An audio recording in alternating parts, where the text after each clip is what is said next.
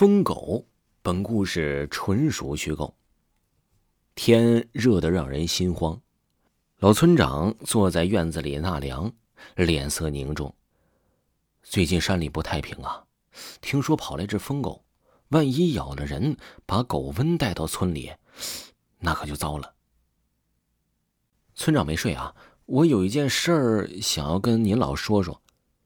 院门吱呀一声被推开了，是。草花爹，老村长把草花爹让进了屋里。草花爹犹豫了一会儿之后，吞吞吐吐的说：“今天我进山，打算打只狍子给草花他娘打打牙祭，结果看见一只疯狗追着一个人死命的咬着，隐约瞅着像狗子。”老村长的脸色唰的就变了，这可人命关天的事儿啊，你可不能胡咧咧啊！草花爹从怀里掏出了一枚铜钱，苦着脸说：“狗子这孩子，我也是看着长大的，没凭没据的，我也不敢乱说呀。可这关系到咱整个村子呀，我不得不说呀。”老村长铁青着脸沉默了。正午的太阳烤得大地一片焦灼，老村长推开村东头一户人家的大门：“狗子爹，狗子在家吗？”狗子爹急忙迎上来说：“这兔崽子又惹事儿了，看我不打死他！”老村长忙说：“不是不是，昨天呢，我看见土地庙屋顶漏了，打算修一修，找狗子帮帮忙。”狗子爹长出了一口气说：“哎呀，这没说的，狗子快出来了，跟你大爷干活去。”狗子从里屋出来，眼神有些警惕。大热的天，他居然穿着长衫儿。人多，活儿很快的就干完了。老村长微笑的说：“大家辛苦了，赶紧去河里洗个澡吧。村外有条河，是村里人的浴池，白天男人用，晚上女人用。大家脱光衣服，纷纷跳进河里。只有狗子是聚精会神的看着在水里嬉戏的村民，一只手死死的捂住了衣服和扣子。老村长皱了皱眉。”狗子，你怎么不下去洗洗呢？看你这一头的汗。狗子支支吾吾的说：“呃呃，大爷，我还有事儿，我就先回去了。”说完，头也不回的跑了。老村长听人说，被狗咬伤了的人最怕水了。狗子被老村长带人从家里给绑了出来。狗子爹追出来问：“说你们这是要干什么呀？”老村长阴着脸：“干什么？你自己看。”说着。他一把撕开了狗子的上衣，露出了一大片溃烂流脓的伤口。狗子让疯狗给咬了，我不处理他，全村都要跟着遭殃啊！狗子他爹也着急了，村长，您说这话您可得讲良心呐！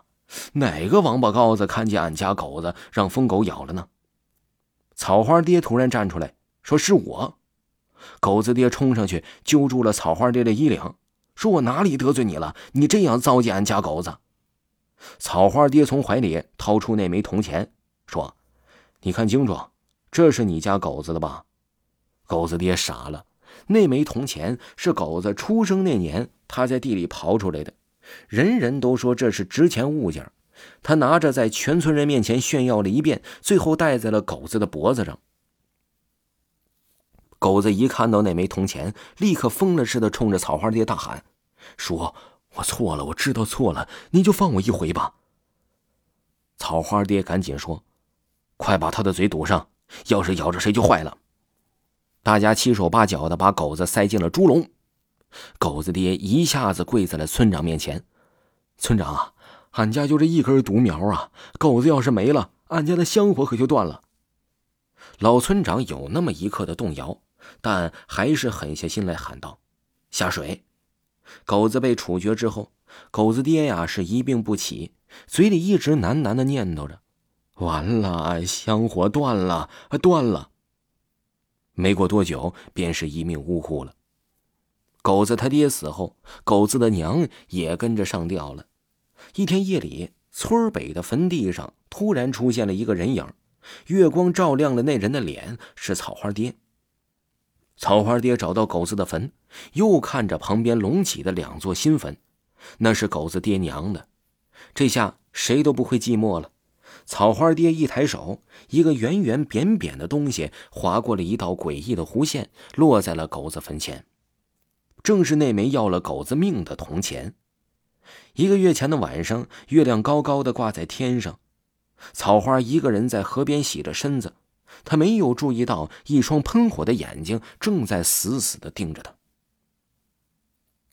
就在草花上岸穿衣服的时候，一双手死死的捂住了他的嘴。